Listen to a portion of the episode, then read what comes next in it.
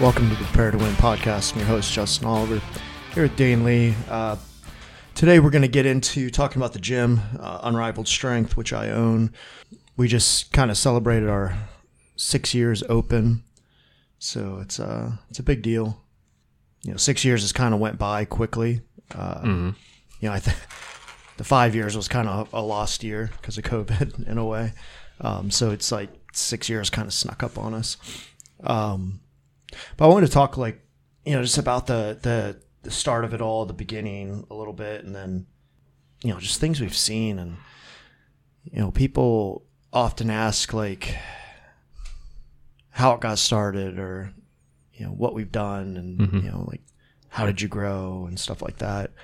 Um, I always tell people like kind of the same thing. It's like when I knew that I was going to open a gym, I remember I um, I texted Lindsay, and uh, you know I'd been saving some money and and trying to work towards that goal, just kind of looking at places here and there. You know, it was an idea essentially, and I can remember like I, I you know I looked at my bank account one day and I was like texted Lindsay. I'm like I think I can do this. I was like we're gonna be solid. I was like we're gonna be all right.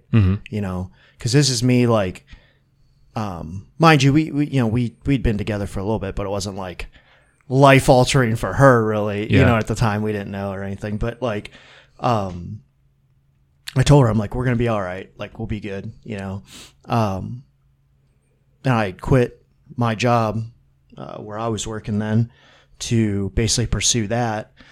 Um, and that took, you know, from transition, um, it was, I think, about two months to transition from leaving that job to really getting things going in the, the gym because I had to order equipment, I had to get things, you know, set up. Um, so That's we, still pretty fast, though. yeah.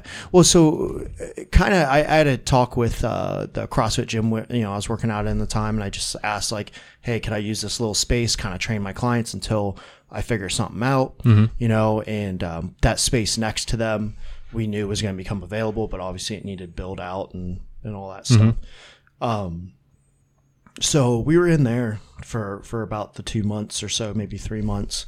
Um, where I was just basically training my clients, you know, in this small little area. I think I held like a group training at night, you know, so that way I didn't have to do like I could offer something else that would help bring in revenue besides just doing one-on-one training. Yeah. So my days were pretty packed. You know, I would I would train people in the morning one-on-one and um maybe the early evening or late evening one-on-one, but I had, you know, about an hour and a half class I think it was where I was able to train a bunch of my clients at one time um, and charge a rate for that. So that brought in revenue um, to be able to do the build out and everything else. Um, but you know, I, one thing I see a lot of is you see a lot of these gyms now. They go all out right away and they buy all this equipment and you know. And a lot of it's really expensive equipment. It's like they don't. The old school way was like you kind of looked for deals. You found some cheap shit. Um, found maybe some gyms that might be shutting down. Try to you know, get some things from them or just people selling stuff and you just piece it together. Then over time you kind of upgrade. Yeah. Um, there's some things I don't think you should go cheap on, you know, in the beginning, but there's some stuff that you have to. And some of that like cheap stuff that we bought in the beginning is still in here today. You know, so I've gotten at least six years of use out of it. And like I can think of that shoulder press out there cost me $150 and it's still working great. Definitely paid for itself. And that thing's old. I mean, it's probably 20, 25 year old piece of equipment. It's not rusted out or anything. It's, you know, good Yeah. uh, seat on it and everything. Everything's fine, you know. So you got to look for those little deals. Um, but anyway, so I think I had, um, my first order, like I had ordered like, I think it was like two bars and a thousand pounds of plates and a movable squat rack from Rogue. And then the gym I was in had one too. So that was my initial startup. And from there, once we got into the other space, I ordered, you know, the dumbbells, the um, cable system, you know, all that sort of stuff. Um, I think what else I ordered? I ordered another uh, like actual drill down, bolt down rack. Um, couple benches, you know, things like that. I mean, I spent some some money there in that first year or two.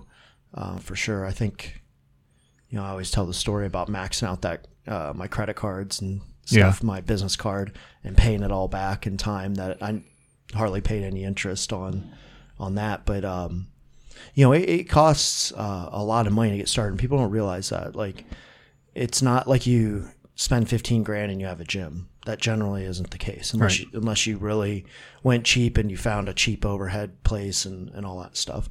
Um, you know, I'd have to look up the exact numbers, but you know, we I know we spent like sixty thousand on equipment within the first year, year and a half. So um, I'm trying to remember when I joined because I was a member when you were in that space Mm-hmm. before I started doing massage with you, and it would be every couple of months or so there'd be something new coming in, yeah, and just like you'd come in and be like, there was a new jigsaw way of how things had to fit together. yeah, Got the GHD machines in there, the treadmills, and it's like, Yeah. okay, now this is over here because we had to sort things out. It was a tiny space. I th- what was it like? eight- Maybe eighteen hundred square feet. So yeah, every time we got a new piece in, like the gym had to be laid out different. and we, we tried to pack it in the best we could. You know, and, and about a year, it only took about a year and a half, um, maybe a little bit more, until we realized like, okay, we, we need to expand because the nights started to get pretty packed. And I knew we could just offer more because my original business plan called for uh, more of a gym like I have now. Um, and I knew like with the members we had, we could cover overhead. And if obviously we got more members, you know, we'll do a little better. But now we could offer more also. And that move worked out because I think um, we had like 40 something members come in that first week that we were open. So, or we, the first week we moved. Yeah. Um, we ran a Facebook ad. We um, kind of shouted out on social media, and um, it brought you know a decent amount of people. So, you know, now we're here for whatever four and a half years, Mm-hmm. um, which still doesn't seem like we've been here that long, but No. you know, a lot's a lot's been done, and I think one of the coolest things, um, you know, a lot of people don't that you don't know because you're not here. The things that uh, that we've gotten to see, the people we've gotten to meet, that that have came through this gym, like I can't even. I would have to sit here and really think and write down because I want to be able to remember them all of how many world record attempts have been made in here. You know, either they were broken or they weren't. You know, but just the the fact that we have that high a level of lifters that come to the meets and compete here um, is something crazy. Because I remember we're we're like, oh yeah, we expanded. Hey, we can run meets now. You know, I expected it to be like, okay, we'll get you know, obviously there's strong people in powerlifting that'll come. I never expected like we would see these insanely strong people, some of the best in the world, some of the best to ever powerlift come through the gym to be at the meets, you know. Um, and it's turned into, you know, not only will you see like athletes now, but the coaches that are showing up. The you know some of the bigger name coaches will be through here. Um, we've had where I remember after the one meet there was like a small seminar of, you know, kind of like the who's who in coaching and, and powerlifting were all there. Um, you know, some top ranked people at the time. Was that the day after? Yeah. Yeah. Yeah. So you had um, I mean, think about that just as an opportunity for the people in the gym too, Yeah. where you have these incredible lifters and coaches who are like, "Yeah, I'll give some free time. I'm going to be in the area. I'll Yeah. come in and help out, give some pointers, just kind of like work out for the day." Yeah. It, it's interesting because, like, again, the, a lot of times you have to travel to these people's seminars, pay for it. You have to, um, you might never meet these people. Maybe online you've talked to them or whatever. But to actually, like, you know, and some people are, it just is what it is. It's a, they're not who they seem to be online.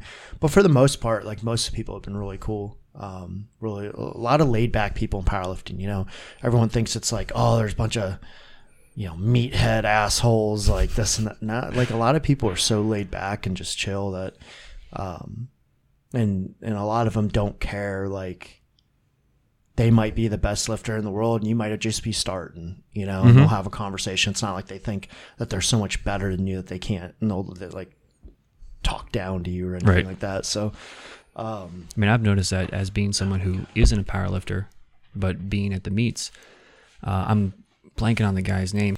He had hurt himself, I think, on squats. He had like irritated his IT band and the glute med, and he was trying to get ready to make sure he could go deadlift. And he just came, like big dude came over and just casually. He's like, "Hey, can you help me out?" Sure, come on in. Like put him on the table. We did a little bit of work. He was able to Yeah. go out and work on it, but he was really chill, laid back. I mean, when you watch him on the platform, he looks like he's about to you know fucking murder you. Yeah. But like he had a couple of friends who were with him who were helping him out, and we just had a casual conversation while I'm working on him. And next thing you know, goes out there and turns into an animal again. But Yeah. You know, I think people see those videos or they you know, you might see someone just on the platform and think, Man, psychopath. Yeah. You know? but then like so I've seen it so many times where someone like they're going up to the bar, it's a completely different mentality. You talk to them 30 seconds after they come off that bar and they're just completely mm-hmm. different than what they just appeared to be like, you know? it's also amazing when you think about how good some of the lifters are that they're still open to conversations about mm-hmm. what to do. Yeah. You would think that you can't possibly be at the level that you're at without knowing some of these things, and mm-hmm. you realize that no, they're just as interested Yeah. as anyone else And how can I get better? What can I do? And you, know, you talk about things that might be, I won't say simple necessarily, but mm-hmm.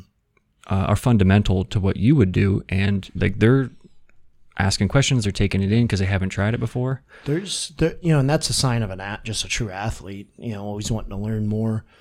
But what I've noticed is like the the people I've talked to, there's something that like seems like oh everyone knows this and you're at that level so you probably knows. They might not. Right. You'd be surprised how many people, um, like on the nutrition side, I can think of a couple clients I have that are pretty high level lifters mm-hmm. that didn't know some of the s- things that I thought everyone kind of grasped, especially at that level. And like, it's it's not. I mean, they're kind of outliers in a way, but like at the same Yeah. time, like not everyone knows everything, and that's why I think it's good to like, you know, share information. Even, and I, I'll get like weary that sometimes, thinking like, well, everyone knows this. I'm not gonna regurgitate it, you mm-hmm. know. But then, I, you know, you run into someone, you have a conversation, it's like they didn't know that, like, so, and it could be something simple, like for you know rehydration or when to eat certain things or like what this food will do and like you know s- stupid shit I remember the story you were saying about the guy that you talked about water cuts and like yeah how to Yeah. go through that properly. Like, have you ever tried this? You're like, oh no. yeah he did it the, did it the hardest Yeah. one of the hardest ways possible I'm like man you could just like do this and relax and chill. You don't have to go through i think he like remember he was cutting hard and like talking about how like it would take him about 14 hours to cut the weight down. I'm like dude here's a try this method. It'll probably you'll probably be water cutting for like two to three hours mm-hmm. you know on and off and you'll be fine. Mm-hmm. Yeah it's, oh man it's crazy. Like he would talk about like sitting in a hot tub like doing hot tub intervals for like three hours and i'm like Oh God. fuck that sucks And still being able to come out and perform. yeah. Yeah, so I thought that's always been cool that like and not even from the powerlifting side, from you know, weightlifters, there's been some pretty good weightlifters that came through. Um I know when Dan's had his, you know, kind of open days and like had people drop in or even some of the meets they've ran, you'll see some like some higher level CrossFitters, games athletes that have been through here, things like that. So it's not just like you know these just these elite powerlifters that always come through. Um, you know, I know for the local area, I mean, hell, pretty much every good athlete I can think of has worked out here at some point. Um, whether that was just a drop in, you know, or pass through, or they um, actually trained here, you know, at some point, you know, and even some of the like better bodybuilders like have dropped in to get away from the commercial gym and just get a workout mm-hmm. in and not be bothered. And you know, I always thought that was pretty cool how like, you know, I could think of the couple guys that have like messaged me like, Hey, can I get into your gym? And I just need to work out and like not be around anyone. And, you know, mm-hmm. so I always thought that was pretty cool that they knew it was like a place they could come to to get work done, you know, without the commercial gym, like, talk to you every two seconds Yeah. thing. Cause when, you know, when you're in a gym with, you know, 2000 members and everyone knows who you are because you're the, one of the big bodybuilders and Yeah. everyone wants to ask you tips or how's it going? Even something simple like, how's it going, bro? Mm-hmm. Like, motherfucker, I'm four weeks out. I want to kill people. Like, leave me the fuck alone. I'm trying to get a workout in, you know? So, and that's something like, I talked about this in the post I made. Like, there was a guy um, that walked into the old gym and my members had texted me about it. They said there's this guy that stopped in. And he was just asking all these questions about you, but he was like kind of a dick. Like it was almost like he was like digging about who you are. Like, and I, it was a guy. It ended up being a guy from a, a gym down the road that isn't even really a gym anymore. And um, you know, he came in like, oh, who's who's Justin? Where'd he come from? Like, Yeah. you know, this and that. Like, you know, asking all these questions.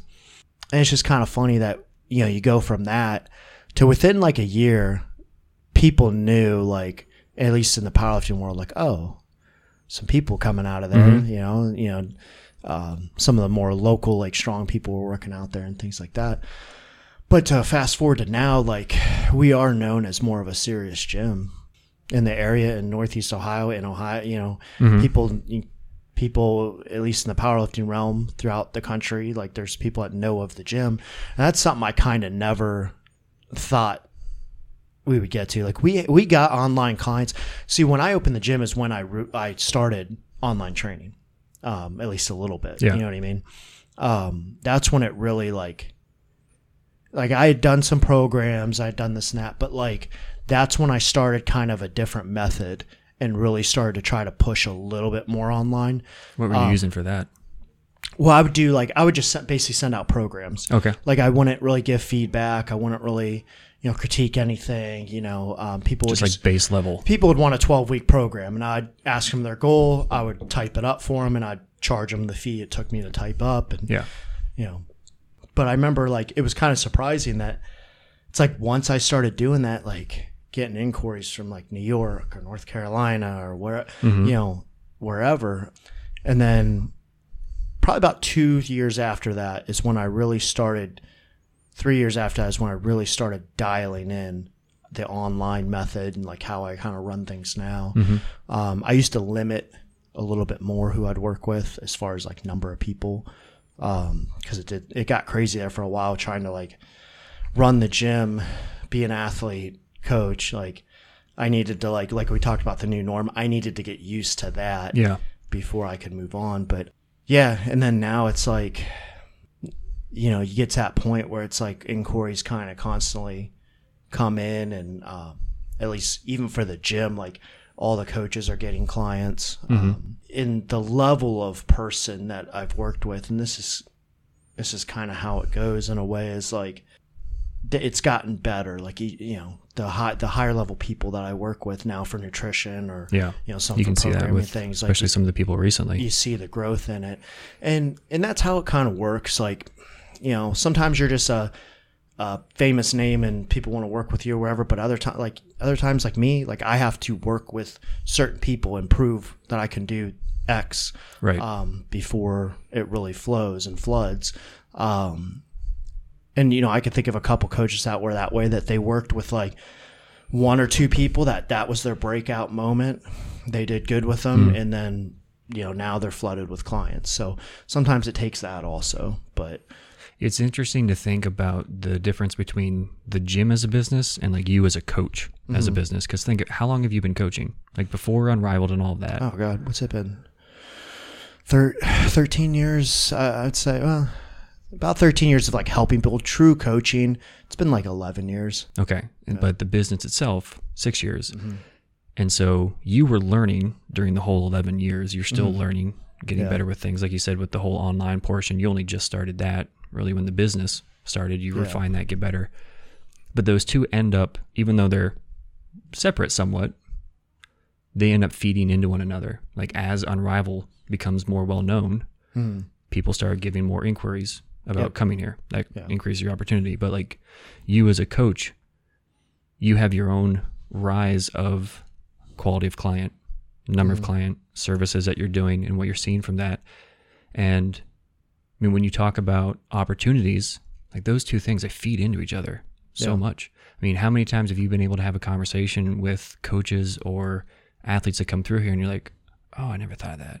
Mm-hmm. And then you take that same thing, and now all of a sudden, because the gym has provided an opportunity for them to come here, you get to then take that and provide it to clients, and it just it goes back and forth. Some some stuff has been like new ideas, new thoughts, um, and then other things have like reaffirmed that what I was doing was was correct. You know, I think especially since um, I've gotten to work with two of um, you know the more well known coaches in powerlifting, and uh, two that have had good success with clients. Um, I got to see kind of two different ways of coaching, two different methods, different styles of programming, all that stuff. You know, I think working with that higher level of coaching one reaffirmed some of the things I was do I've been doing for since the beginning that like okay so I have been wasn't a dumbass. I've been kind of doing this right. Um, but then other things I learned like oh man that's a really efficient way of doing that. I'm gonna do it that way. You know and like I've learned to like be able to um, manage my clients a lot better to where then I got used to it. I can remember like I told Trevor, I mean, he'd been coaching me for like a few months and we were talking about like clients and I was like, you know, I had, I forget how many at the time, like maybe, I think I limited at the time to like 25 clients or something Okay. like that. I said like, I'm starting to get used to things. Like I, I'm managing things a little better. I think I'm going to just let it rip and like kind of, you know, if I feel like at any point I get to that point, I'll block it off again. Um, and it, once I kind of like let that release happen, um, steadily since then I've gained and gained and I, you know, whatever, it's like close to 60 people now. Um, you know, and it's not to say like I wouldn't cap it at some point again, you know, but, and I'm still being kind of picky with people I take on. It's just, um, there's more inquiries, there's more people wanting to Yeah. work with me. So it's like, I, I have to, if I can handle it and I can still provide quality and they're a good fit and like everything's, you know, then I'll take them, take them on, you know. Um, but there's still plenty of people I push on, you know. And I think that's, that's one other thing that a lot of coaches starting out or gyms starting out, we we kind of did it too. I'll say like I can't say we're like innocent of it, but like they will try to train everything and flood in with oh, everybody and they and even if they don't have coaches for those specific things, they try to do it all and it's like so you have coaches that aren't like here everyone's niche in a mm-hmm. way. Like they can coach other things, but they don't focus on that. Like, you know, our Gen Pop people go to certain coaches.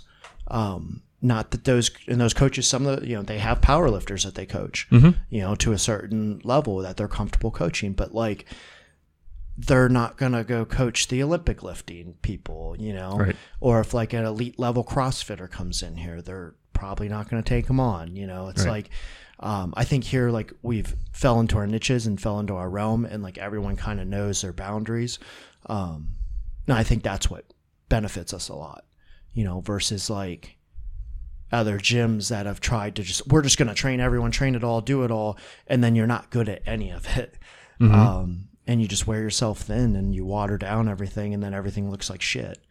You know, At so the beginning of it, it makes sense because you know, like we you're talked just, you're about, just trying to grow. It's I get it. give me yeah. anything. Yeah. But then little by little, you start to find out what do I do well with. Let me hone Yeah. it down. From a business perspective, then you say, all right, well, I'm still getting a portion of people who come in that want this other thing that I'm Mm-hmm. not particularly suited for. Let me find someone Yeah. to do that. You've got the market right there, you know, take advantage of it. Mm-hmm. And that's where you see this diversion a lot of times. The first like year or two coming into it is are you able to understand strategically how do you separate yourself towards that niche, towards that Yeah. realm like you talked about, but still provide you know an opportunity for another coach you, or someone if you else. look at what we did in the beginning, so I was still working with some gen poppers, power lifters.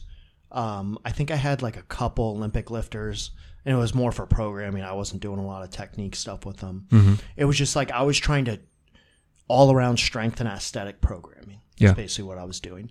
So I was working with a ton of, God, probably like eight or nine CrossFitters at the time too. So it's like uh, for their strength portions, at least in their Olympic lifting portions. You know, in the beginning, I kind of flooded myself with a variety of people. Um, and the plan was like, okay, we're going to work with this realm of people, but in the expansions, in my brain. You know, Yeah. it's like, okay, I know we're going to have our CrossFit area, our Olympic lifting area, or this area, you know. So, like, my original plan was we would have someone that could train the CrossFit people. We would have someone that, you know, a couple people that could train the athletes. The Olympic lifting, um, originally, I was going to get a hold of Dan. This is how we connected. I was like, uh, I think I emailed him to talk about like coming in like two to three times a week and just offering a class and people could pay for it and jump in and all that. Okay. And his like instant rebuttal was, "How about I just move my club into your gym?" And it's like, well, that that works too. That sounds like a great idea. Hell of a counter offer. Yeah. So, um, yeah, and we talked, and it's everything fit well, and um, so we merged up together, and uh, that worked out really well. Um, you know, but then like the athletes that we were working with before, the sport athletes, like we still kind of kept them around. Which, uh, by the way, I'm, I think I'm supposed to plug this. A kid I used to work with is probably getting drafted to the NHL, so I, I probably need to bring him in, take a picture, take all the credit for everything he's ever done in his life. Um, I think you could get away with getting a picture with him. I think that's probably good. I don't know about all the credit. no, I'm gonna say I. That's what you do as a sport gym. That's when- you grow yourself. When these freak athletes go pro, then Mm. Then you credit yourself. This is my athlete. This is what I did with him. Mm-hmm. Look, I worked with him. You know what? Two summers for a couple months each time, and you know, in his twenty whatever years on this earth, um, I basically am the reason he's in the NHL. So, but anyway, um, but if you think about it, like that was the next expansion is so we wanted to keep like some level of like working with athletes. So when we did that next expansion, that was our move into sport training. And of course, we had coaches kind of ready um, to take that on, you know, and uh, that didn't work out, but as everyone knows, but you know, and then we actually, and then we had the CrossFit, actual CrossFit gym, yeah. you know, so it all came together in the end. hmm Just COVID and you know, shitty people screwed it, but um, that was the vision. So yes, we we kind of grabbed it all in the beginning, but we didn't stay there. We expanded and put these niche coaches in place and niche areas in place to have each of those running. You know, so it was still like in the back of people's head, like, well, they train sport athletes. Well, they've trained CrossFitters. Well, they've done this and that. You know, and then once we flowed big enough, then everyone was in their own area. Right. Yeah, kind of so- waited until you've earned the opportunity to expand into those things and appropriately. then and then from there that's when you really kick up the advertising and you really blow it up. And like when we had the crossfit gym like you know the 20 members that signed up in the first week or whatever and the athlete inquiries even though we didn't really get that running but we still had inquiries about it like things were starting to move Yeah. you know so anyway. You mentioned though when we were talking uh, before the episode about becoming a target for when you grow, and I think that using what you were mentioning before when you were talking about the start of it all, what I've been able to watch as being a business within your gym for the past uh, four years or so is that you don't see the combination of a strategic business owner and a competent coach very often. You see good coaches or quality coaches, I should say, and they stay at a certain level. Maybe it's because that's all they want, and they're they're good with it. Uh, maybe it's because of market opportunity, or maybe they just don't have a good understanding of how growth can happen, how to take advantage of opportunities that come along. Or see this quite a bit. You have people who are really good at business and marketing, but it's this hollow shell of a I'm gonna say of a gym because they're all slightly different, but we'll just kind of encompass it within that term, gym. When you find someone who is able to do both of those, bring the two halves, bring them together, and they have growth, hmm. you become a target. In, in my opinion, from what I've watched, you become a target because you are able to fill the thing that the other person realizes they don't have. Mm-hmm. yep well I, And it's true in a lot of other regards, but Yeah. specifically since I we're talking about this. it's it is okay so there's always going to be more gen poppers whatever you want to call them average joes mm-hmm. people that just want to lose some weight whatever people that just want a quote unquote community, you know, whatever you want to mm-hmm. call it, classes. There's always going to be a bigger market for that than seriously trained athletes. Always. It's mm-hmm. just how it is, how life works. There are people that don't come to this gym that I personally know because they go to another one that offers classes because that's their way to get fit. That's their way to stay adhered. Like they're not the person I can't give them a program. They come in and do Yeah. this and that. They need to go in a group and work out or um uh we you know, one guy you know, real cool guy, had a lot of conversations with him. You know, gave us five star review. Was here for a couple years. Um, he went down to, I think it was the Y or something. Um, but he- he just said like, I, I'm just, I, I want to go to like a, a less serious gym for a bit. You know, and, I, and I don't know why. You know, I don't. You know, I didn't ask a bunch of questions or anything. Like, um, you know, could have been a um, could have been insecurities. It could have been that he just wanted a different atmosphere. Whatever. Yeah. You know. Um, you know. So there's there's there's people that just that it's not that they don't appreciate what the gym offers. It's just not for them. right I get that. Um, but what the thing is with some of these other gyms is they target. There's a bunch of different things. This some target naive people, you know, and they'll promote that oh look how great our coaching is look how awesome we are and here's the results the results aren't really impressive but the average person Doesn't realize doesn't that. realize Yeah. that they don't understand like i can clean your diet up and you'll drop those eight pounds of water too like that's Mm-hmm. that's not hard you're going to gain it right back because they don't know how to run and manipulate your food right um like it's not hard, you know. Right. But um I think what happens is then these coaches they know that they're not providing a great product and they know that they're not working with a higher level person or athlete and they know they can't. Mm-hmm. So what they'll do is they'll turn around and let's call it hate because that's what it is.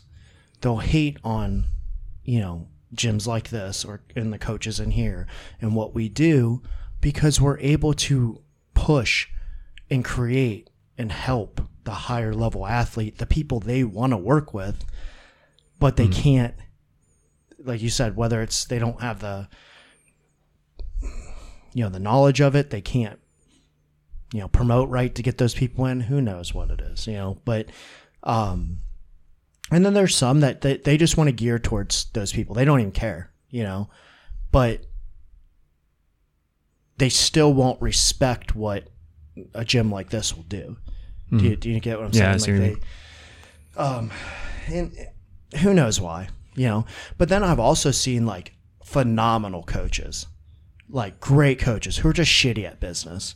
You know, so they can't grow, they can't grow their business at all. They can't um, get people to come through the door, but they'll have like ten serious people in the gym. You know, but they just can't. They Yeah. just don't know what to do to like create something big. What's that next step? Yeah, To kind yeah. of move past it. So I think like if you're ever in that situation where you know like you're you're a knowledgeable coach, you know that you're working with uh, a little bit higher level clientele, that's when you need to like partner or move or something with a business minded person, a marketer, a uh, someone who's going to push, push, push. You know what I mean? Like they're the ones that are going to blast through um, social medias and whatever, and they know how to build an actual brand and business. Because then you'll see yourself grow a lot. Um, What I don't understand after so uh, in total I've been doing this for 5 years, been here for 4 now. I don't know how else to put it. The lack of community between gyms where it's like if if you're known at Unrivaled, if Dan is known at Rubber City as being um, kind of the premier coaches for powerlifting and Olympic weightlifting in the area, what is the harm? What is the loss at saying, hey, they're a better coach if you're really serious, and I, as a coach, can recognize that you're really serious, and I want the best for you, not my business, the best for you as the client. I want you to go see them. Like this is an easy one. My buddy Charlie, um, he just sent me a message the other day. He was like, "I have an Olympic weightlifting girl. I'm gonna send him. I sent her over to Dan Yeah. because like he realizes that can he teach the basics? Kind of like what mm-hmm. you're saying. Could you? Yeah. Yeah. But if he sees that someone wants to be better than what he's able to provide, mm-hmm. he's going to send him to where he knows the best coach is. Mm-hmm. So in that regard, here I do the same thing as a practitioner. But if someone comes to me and they have an issue that I know I'm not suited for, Yeah. I'm going to refer them to somebody Yeah. to get the service that they that they need, that I know they need. I mean that. Okay, so I have a buddy. Um, he was just texting me last week about like I think I might hire a trainer because it's like not that I don't work out and don't kind of know something. Mm-hmm. You know, he's like, but I just want to change up. I want you know to be pushed and this and that. I already had like three trainers in my mind that aren't here Mm-hmm. that would be good for him. Right. That are other places that are reasonably cost and like he would get along with, knowing his personality and how he would need pushed and things like that. Mm-hmm. You know what I mean? Um, so like if he would take that step, I would there's probably like realistically one or two, you know, that I would definitely say go talk to them. Mm-hmm. You know, talk to this one first, this one's you know, whatever. But um not that like I couldn't coach him, but I don't want to coach him. You know what I mean? Yeah, I don't yeah. that's not who I want to work with, you know, Right. things like that. Um you know, it's the same with like, you know, your friend it's like could he could he coach a squat, uh, a bench, a deadlift? Sure. Mhm. You know what I mean? But if someone's coming in and they're like, I want to be, you know, a top ranked power lifter, best I can possibly be, is he going to be confident enough to coach that? take him to a certain point and then say, hey, if you want to keep going, here's the limit of my knowledge. And like that mindset, you just don't see it very much. I don't know if it's the area or Mm-hmm. I- if it's here's like what gyms in general. like, okay, so th- was it two weeks ago, three weeks ago? I was out on the floor and uh, one of Dan's lifters, um, she had some not exactly simple things wrong with her squat, but I could see what it was. Mm-hmm. So I gave her some tips, and like instantly, the next rep, she's like, feels a little better. I'm like, okay, let's do it again. Mm-hmm. You know, like a couple more sets. She's like, wow. She's like, my squat feels completely different. Mm-hmm. I'm like, wait until you do hundreds of reps that way. I said, come back, like talk to me in three or four months, and A night and day difference. how great it's going to feel, Mm-hmm. right? Did Dan's ego get hurt because I showed one of his lifters how to squat? No, Dan walked over and was like, "What? Did, what cues did you give or What'd you see? Like, what this Yeah. and that?" And he told that lifter, he's like, he's like, "See, he's like, he's like, he watches, he knows." I, you know, I mm-hmm. told him I was, he, he's like, "You, you watch squats every single week, every single day."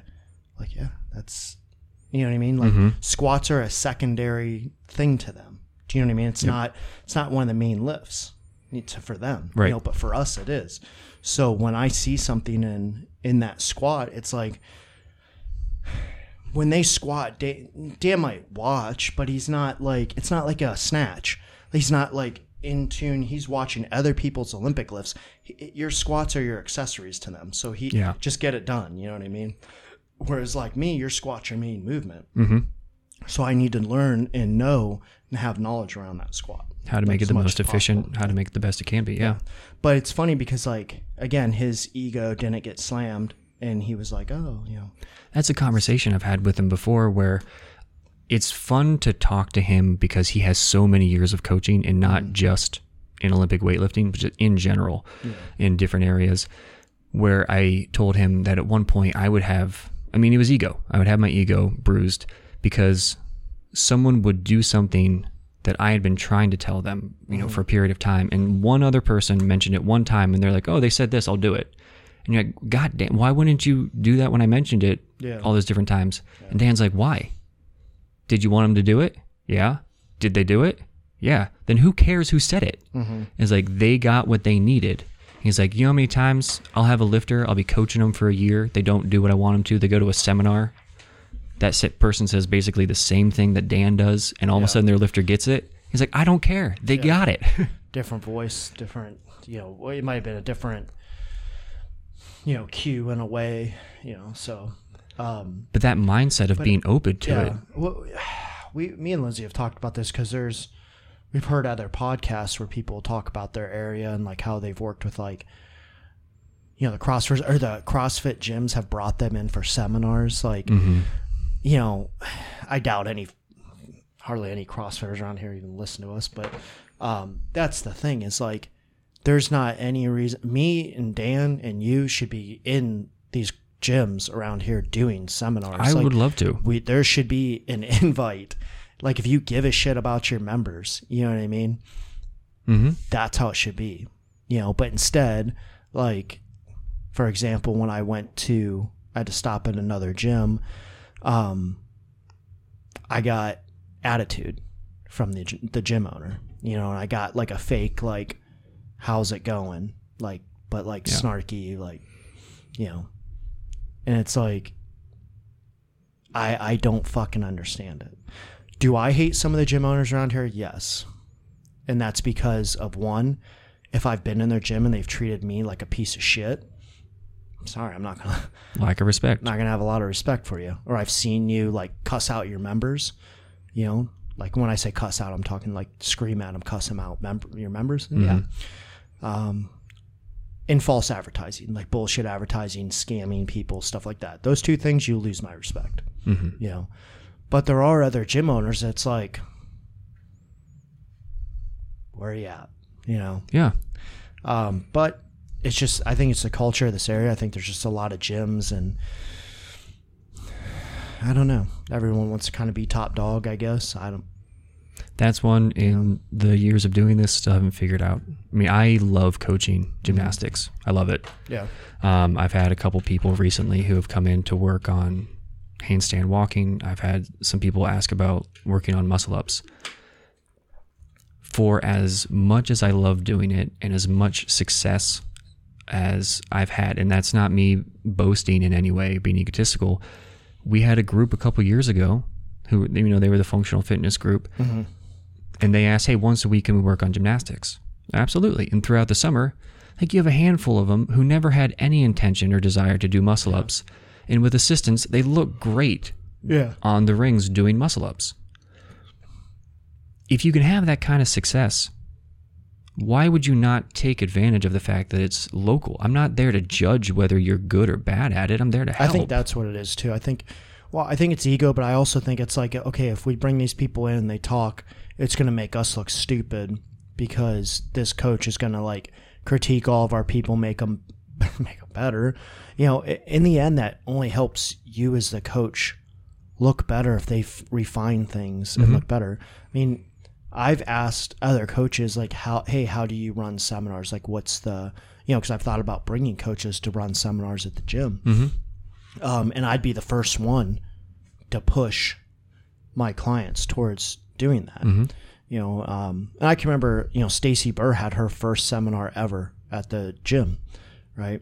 And um, I told literally everyone. I mean, we blasted on social Yeah. media, and I was like, "Everyone, come to this," you know, blah blah blah. I wasn't worried that like, oh my God, Stacy might say some shit that like makes us look dumb or you know whatever. You know, like Right. no one fucking or when those other coaches were in here, like I wasn't like, oh man, like Laura Phelps might say something that like conflicts with what I say, and then my person might think I'm an idiot. You know, it's like Because here's what I've learned as a business owner you're allowed to disagree with me. You're allowed to say something that I don't agree with, and that doesn't make you wrong and me right, or vice versa. Yeah. So if I come in to do a seminar and I say, hey, here's how I think that you should have your hands as you're going through muscle ups because I think it'll help with the learning. And you say, you know, in my experience, it works better this way. Great. Wonderful. That's what we both think about. Let's move on. What's the next thing? That doesn't make me judgmental of how you coach. it's the same thing as like how we work together with um, some of my clients like corrections you'll have them do and it's like sure i could give them some corrections to do and things but like if you're handling their recovery and you know like more in depth the issues they might be having with whatever an adductor or you know whatever mm-hmm. the hell's going on it's like why wouldn't i want to play to that strength. yeah, like why wouldn't I want you to give them more drills to do or more this to you know what I mean mm-hmm. more shit to work on because that's going to get them healthier and better for me to be able to program for them mm-hmm. you know? So it's like but there'll be coaches that like if you tried to do that with them they'd be like oh don't tell my lifter what to do and like i i well, i'll get it. I'll handle it or you know what i mean whatever puff their chest out and it's like I already gave him a stretch. I was like, I, you did. You have a stretch in there, but here's one that might work better. yeah. Yeah exactly. Yeah. so we can probably move on to questions I, Okay. I feel like i could talk all day on uh, the business side of things and So I do think it's interesting, though. You said the other day where, yes, it's been six years, but it's still a very young business. Mm-hmm. Like the number of years left that you have and what you could see in the next 5, 10, 15, 20 years that comes with it. Yeah, that's what you know. I was as much as it feels like I've been doing, you know, been in this industry a long time. It's like with my, I mean, I Dan's what in his early sixties, I think. It's like because be coaching for thirty more years. You know, Yeah. it's like um, so relatively like still a, a baby in it. So. All right, Q&A. Uh, best piece of advice for someone starting out in the fitness industry? Um, there's there's a that's there's a lot to that. Uh, because I don't think there's one piece of advice like one single, but um, I will say just kind of as I just said, like, you know, I've been in this for a while and I'm still, as much as I'm like a veteran in it, I'm still relatively could be a baby in it. You know, it's like if I could go another 20, 25 years of coaching, Mm-hmm. you know, um, what I I think people just need patience. You know, with the online movement, everyone wants hundred clients, fucking week one. Yeah. Um, just be patient. Like, you know, I went from helping people for free to like, I don't know, bounce around gyms and like get a small payment uh, for for doing, you know, training or whatever, and then um, moved on up. You know, worked at a gym, stacked clients, you know, all that stuff. Like, you have to be patient. And even when I opened my gym and I had clients and this and that, like, it's not like you just bank a bunch of money off the start and like have, you know, God, no. A ton of inquiries and clients all the time. It it takes time to build, and I think uh, so. That's one big thing is patience. Um, the other one to that question, this guy posted. Um, this was about opening a gym, but um, this kind of true with everything in the fitness industry. Uh, someone asked about one piece of advice for starting their own gym, um, but this kind of goes with it. He said, "At the cost of sounding negative, don't. If you decide to do it, have thick skin. A very big misconception in the fitness industry is that it is a community. It is not. Once you bring something of value to the table, the target on your back grows larger. You have to stay true to yourself and your integrity. Don't let anyone, uh, don't let anyone else determine your fate. Um, and that's the truth.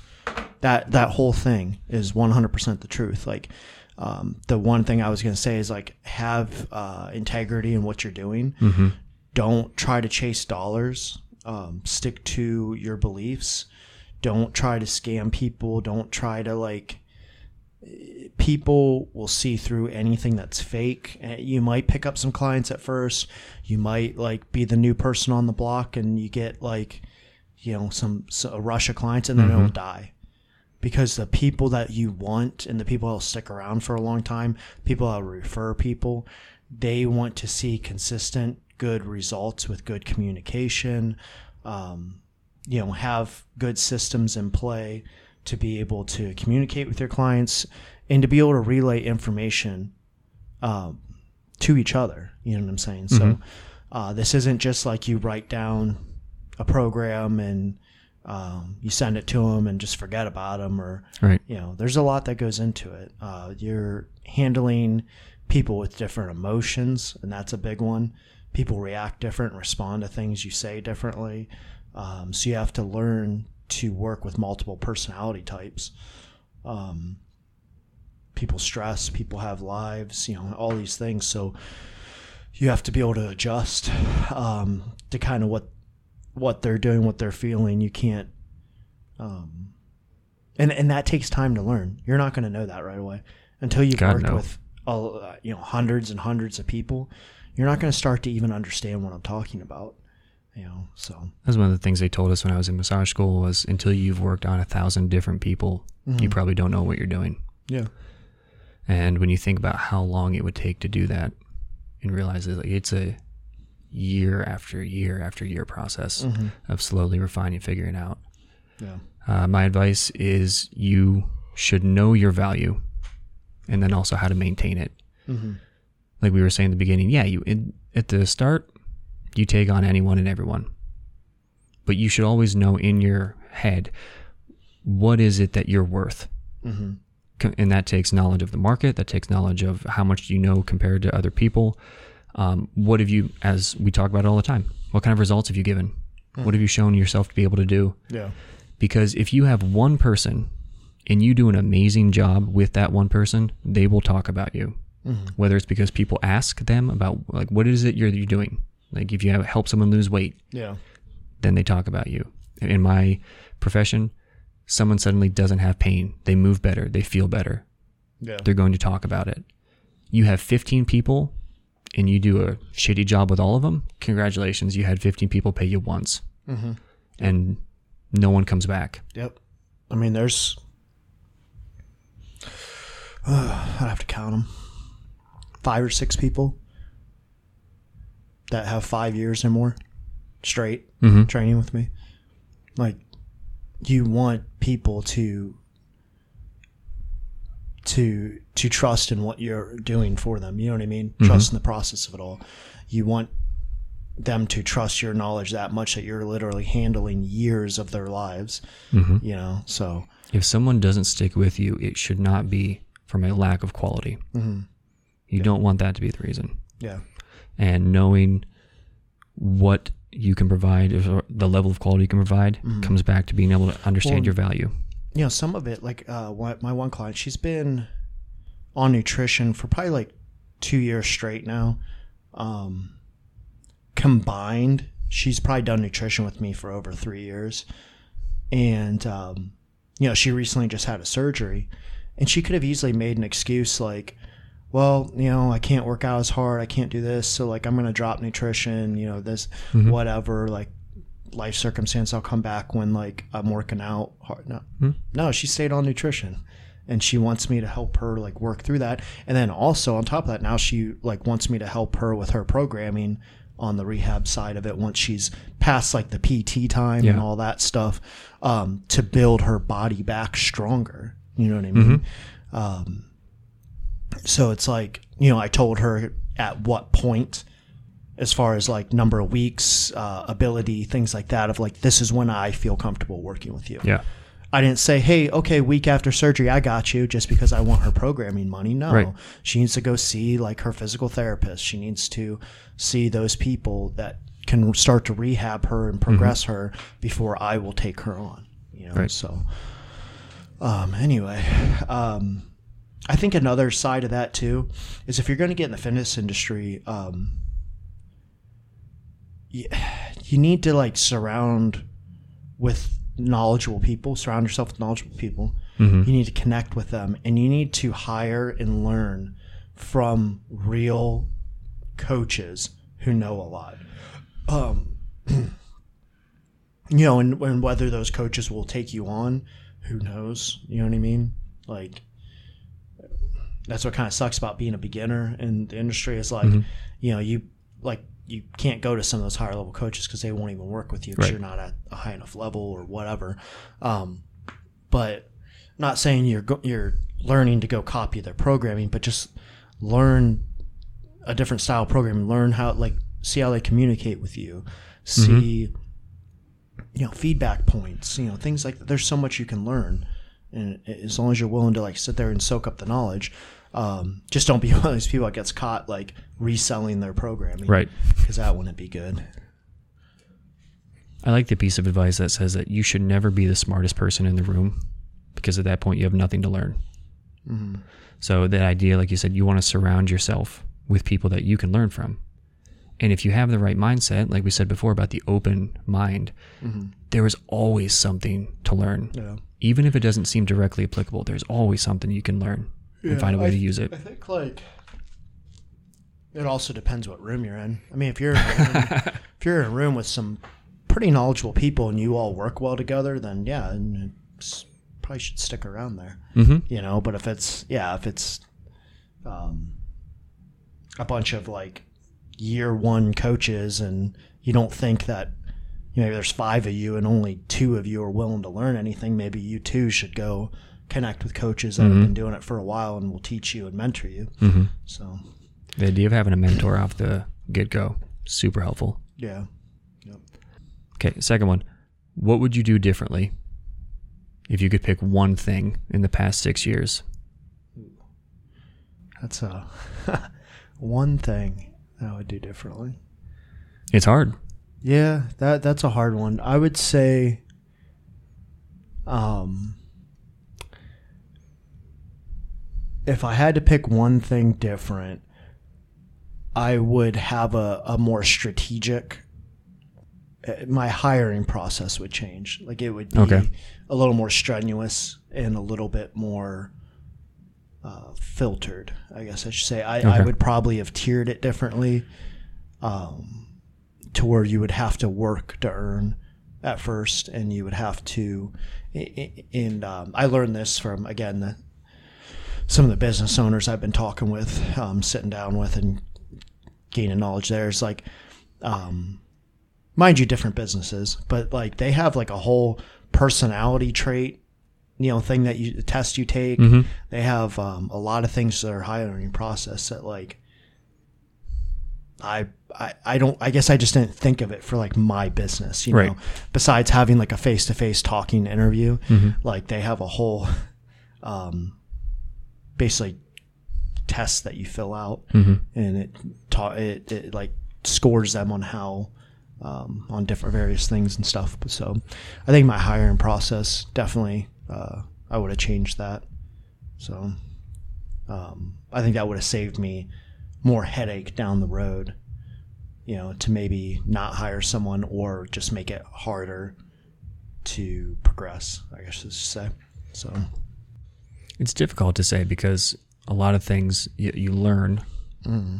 You don't want to learn them necessarily, but you need it to. Well, And- as far as like all the people I've talked to in all these different industries, that it, it is like the hard one of the hardest parts of business because it's hard to find people to work for you. Mhm. It just is like for whatever fucking reason. Um, you know, I, I I couldn't tell you because when I you know I thought the guy I worked for I thought he was a fucking idiot. Like I mean, the guy wasn't smart. He didn't know uh, much about marketing. he didn't understand. Um, he didn't understand like the fitness industry, Mhm. you know. But he, you know, made do with what he had and stuff. But he he didn't get it. Do you know what I mean? Yeah. And he uh, he thought his trainers were a dime a dozen. He even said that before, like. You know, I can get new trainers at any time, like blah blah. Like he didn't give a shit, you Mhm. know, and he paid he paid good, but like the incentives weren't really there. Do Yeah. you know what I mean? It's like, um, but I did have access to clients and I grew myself. It wasn't like he was walking people up to me and saying, Here you go, here's a client. Mhm. No. Maybe once in a while he'd be like, "Hey, Well, we have a trainer, like you want to talk to him, like schedule an appointment with him, like whatever. Or the secretary would come to me, like, Hey, can this person schedule with you? Whatever, you know. But um you know, uh, I I just don't get like you got to build yourself within whoever you're working for. It doesn't matter Yeah. what industry you're in because you might learn some skills doing that labor job, working as the gopher. That's going to turn around and make you a great manager one day, project Absolutely. leader, business owner. Mhm. You never know. So, know. Um, anyway, move on. Has your definition of business owner changed throughout the six years? Um. Yeah, I mean, as far as like, I guess the biggest thing, um, it's almost like a what you expect, like the the expectation versus reality. Yeah. We could meme that shit. um, like, you know, I I, I remember when I uh, started off, I'm like, oh well, like I'm a business owner, like, you know, people will probably like respect you, and you know, they'll be they'll they won't talk like you know shitty to you or anything and they'll kind of respect like the authority because i came from the military. Yep. you know bef- like so it's like Titles mean something. uh, yeah like when you're higher up like generally people you know At and, and i'm, I'm kind of that way with business owners like i i have a level of respect for them until they lose that you know what i mean um and they don't lose it easily it's not like oh my god you offended me and i fucking hate you no but like um I thought that there's going to be this level of respect.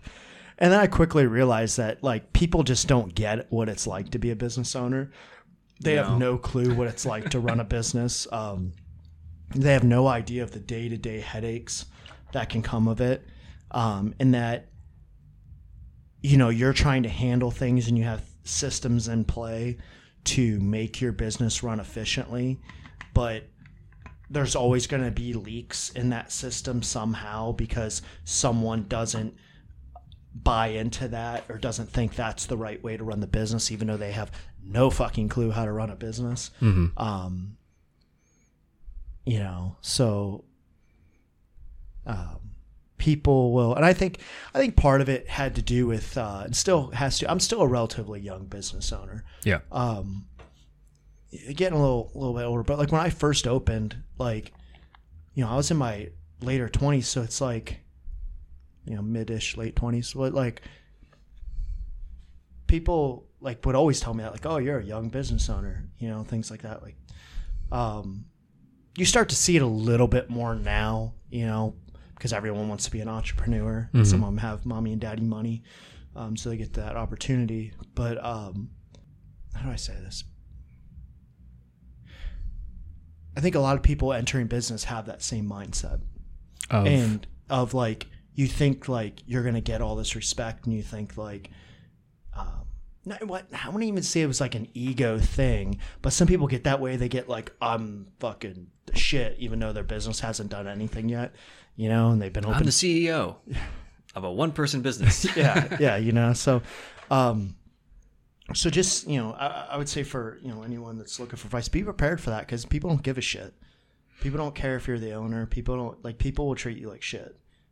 You know. So um, you could be making, you know, six figures, and people, you know, that are making thirty grand a year. Sorry if anyone makes that much.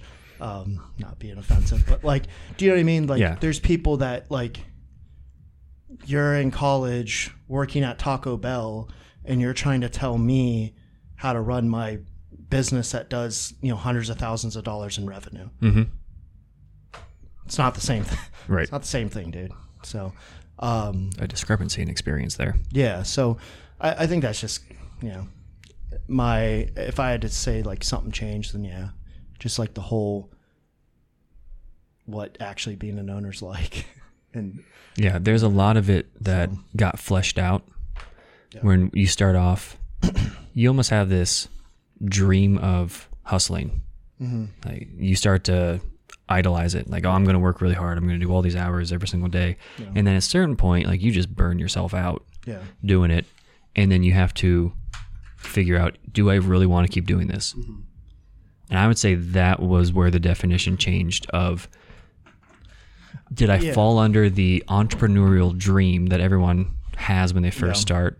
I, I, I would say this like you you definitely have to fucking hustle in the beginning i mean it is late nights early mornings inconveniences like i, I mean i'll admit like there was a contractor that came in and he um he left some like metal shavings on the f- gym floor and mind you like I don't understand this about contractors that sometimes they don't clean up their spit their their work, you know, whatever.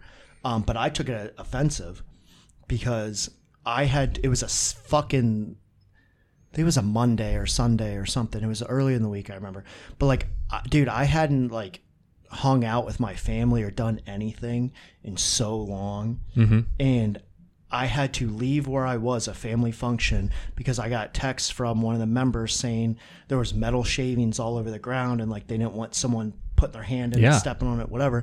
So I had to come in, sweep it out. I cussed out that contractor and you know, like I didn't realize like he was like, Oh, this would be the first time I had to do a cleanup after uh work that I did or whatever. And I was like, like I didn't know that that was like what their world is like or whatever. Um, but I was, yeah, I was fucking irate. Um, but that's that's what happens. You can get Yeah. a call. I mean, midnight. The time I came in at midnight because there was people that got snuck into the gym, and I had the, you know, cops there walking through the door with me. You know what I mean? So it's like, uh, what was that uh, with the water leak? I mean, that was like at like what 5 p.m. on a weekday night, you know, and the maintenance uh, for the the property owners, like their maintenance people are about to go home and stuff. I got to make that call, and like the building owner had to come in. You know, you think he wanted to walk in here at six o'clock at night? Probably not. No. Think I wanted to deal with that? You know, at the end of the day, no Right. you know so it's like um you know things that you have to hustle but after a certain time like yes there's going to be things that pop up yes things are going to happen but you got to learn to just like let go and micromanage less and i think that's a big transition um, like you said That's like, a good point, to yeah. not burn yourself out you have to let some of it go you know what i mean To the other people you have with you. yeah Yeah. or simply just like I can't do this right now. there's yeah and there's some things that happen on a day-to-day basis that i'll see it and i'll kind of let it go because i'm like i can't you know That's not the battle for like today. people see like oh you'll see me clean up your shit like do this and do that you know how many times i see things not cleaned up or like something done wrong or whatever this morning that sign-in log like Yeah. how many you know how many times it, i could be i could waste my time emailing that guy telling him sign your people incorrectly mm-hmm. you know or I just whatever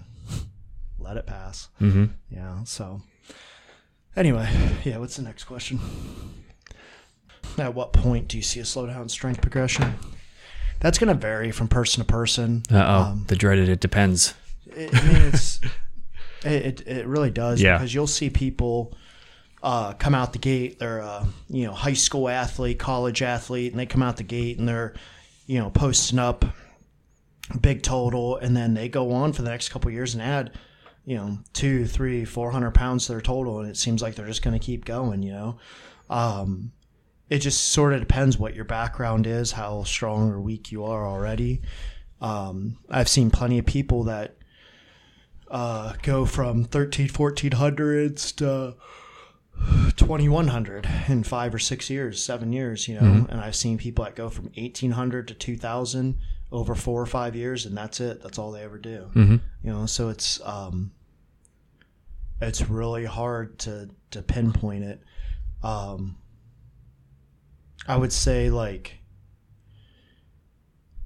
everyone's going to see a slow-ish down at some point in that like two, three, four year mark. Mm-hmm. You know, and it's not going to be that for. It's not permanent.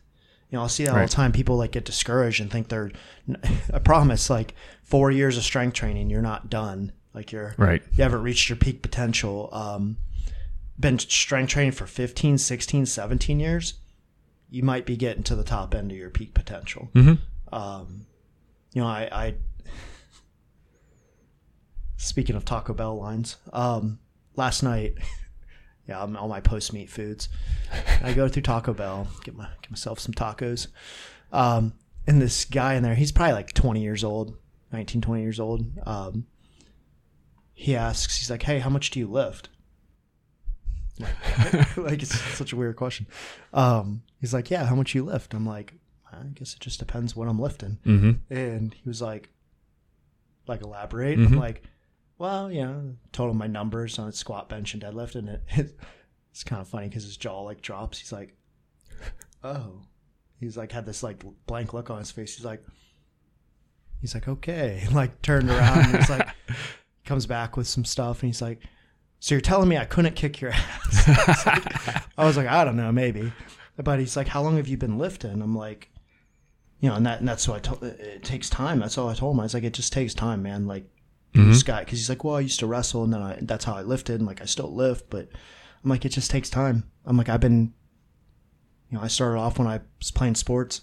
I was like, I have, uh, what at this point, 20 years of lifting behind me, oh, of of working out Yeah. in some capacity. Like I'm not saying I power lifted or strength trained or um, something the whole time, but it's like when you've been doing this for 20 years. Um, I've been pushing, you know, I've been powerlifting for six, so it's like, There was a lot of foundation there for that to yeah, be built on. Yeah. yeah. So I already had like good foundations um, and could bring it, but I'm also getting to an older point of my strength age, you know, and just age in general. Um, it, it would literally depend just how hard I want to push my body, you know, for me. Um, the second part to that question was like, how do you push through when you start to get to those points? Uh, What I tell people all the time, you just have to keep working. Just keep on your path It's consistency. you're you're coming to a breakthrough at some point. So what I mean by that is let's look at like I'll use myself as an example that I I competed over the weekend. I got an 11 pound total PR. Mm-hmm. 11 fucking pounds. I put in a ton of fucking work to get those 11 pounds, Yeah. right? But let's break it down a little bit. So my squat went from 711 to 733, right? Mm-hmm. Probably had, let's look at the realistic side of it. I probably had 750 in there. So I know that for later that I'm probably good for mid sevens, maybe upper sevens by the time I would compete again. Had a shitty bench prep, is what it is. Um, but I know I'm capable. I could probably, if I have a good prep, hit 480, 485. So let's add, you know, another 20 pounds. Okay. You know, let's just say to the the total. And then my deadlift, I was gassed out. Just was is what it is. I know I'm stronger than that. You know, um, pulled seven sixteen, which matched my old PR. And let's say I'm good at some point here for seven fifty. Okay. All right. So you add that, you start adding that up. It's like I totaled nineteen twelve. When you start adding those other things up, it's like now I'm pushing upper 19s. That's a you know 50 60 pound difference just by the lifts going a little bit different just a little bit different. We're talking 17 pounds on one add 20 pounds you know add 30 pounds. It seems like you know when you get up there adding 20 pounds can be tough. I- Yeah. I, I get that. But if you just break it down that way um, i've watched guys get stuck at 18 1900s for two years and then blast all of a sudden through to upper 2000 2100 range. So you just have to stay consistent stick to your plan stay on your nutrition stay on your programming you know keep pushing. If, if you need to find another program. Find um, whatever. Whatever the find the breakdown. You know if you don't think you're progressing find programming, find your diet, find you know whatever the hell it takes. If you're a natural person and you've been put in a lot of fucking time, and you mm-hmm. think you're at your top end, maybe it's time to you know consider taking PEDs. Mm-hmm. You know, if you don't want to ever go the PED route, understand that your progression is going to be slower. Like your progression might stall. You mm-hmm. might be at your top end genetics. We don't know. You know, so There's a number of examples where uh, your limitation could be technique. You're looking at that. Your limitation could be uh, that you're hitting close to like a genetic potential. Sure. But like you said, some of it, that consistency and just continue to do the work, is because physiologically, shit takes time to change Yeah. in the body. Whether you're talking about the nervous system adapting to new technique, you're talking about motor neuron recruitment. And I don't mean like the short term thing where you like you see uh, like neurological gains in a mm-hmm. couple of weeks. But to get things coordinated in a really efficient way, when, I mean, for example, you talked, I mean, it was like a year ago about the difference in what you learned in squatting mm. and how you changed what you wanted to feel through the back. Think about how long you hadn't been doing that. Mm-hmm. And the change in it, it wasn't as if you were only at a couple hundred pounds. and you added new technique onto it, you were already up to what mid high sixes. High sixes, yeah. That's a lot of integration that your body had to let go of Mm-hmm. to add on top of that. That takes a lot of time. Yeah.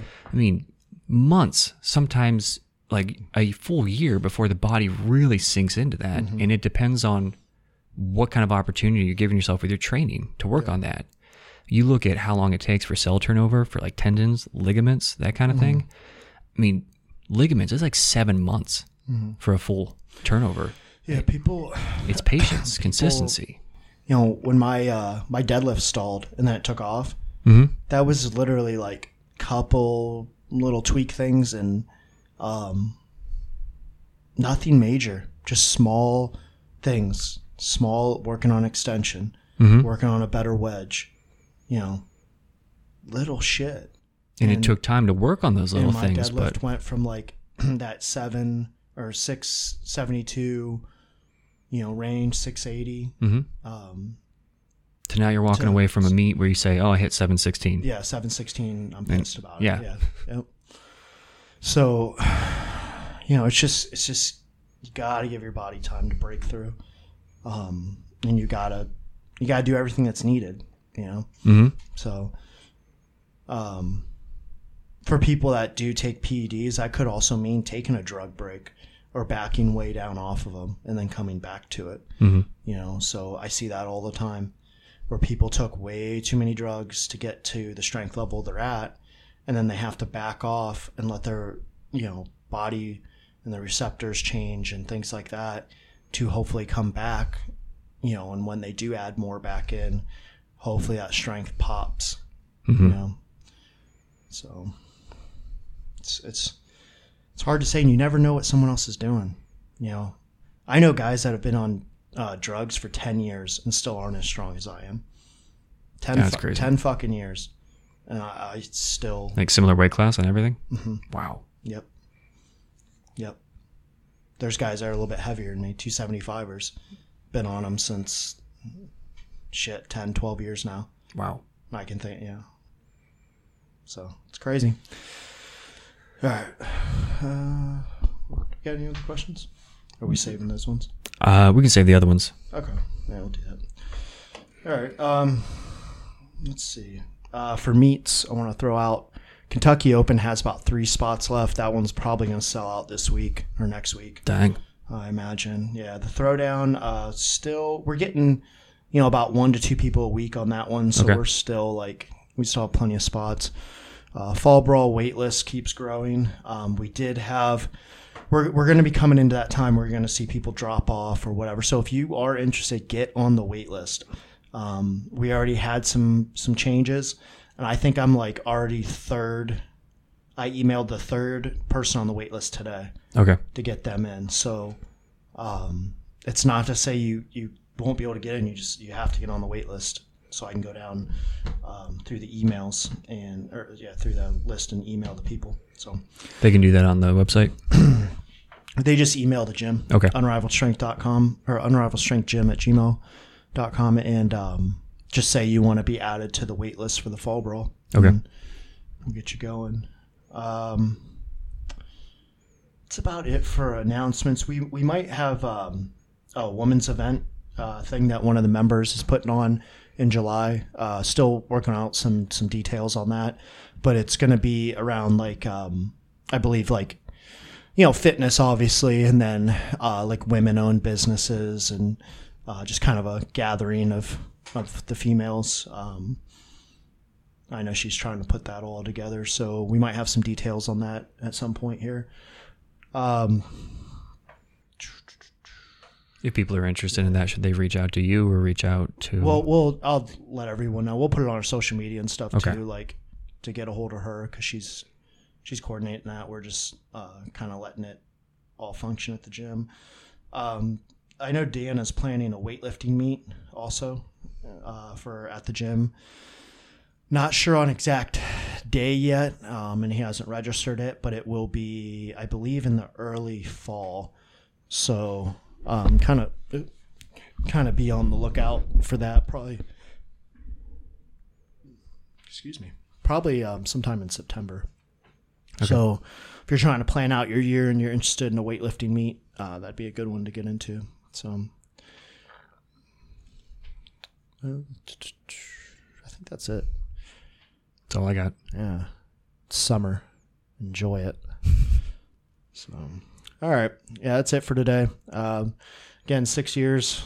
Thanks to everyone that supported us. Um, you know, hopefully we'll be doing an episode at 10 years talking about how six years wasn't shit. Fingers So, crossed. Yep. All right. That's all for today. Have a good one.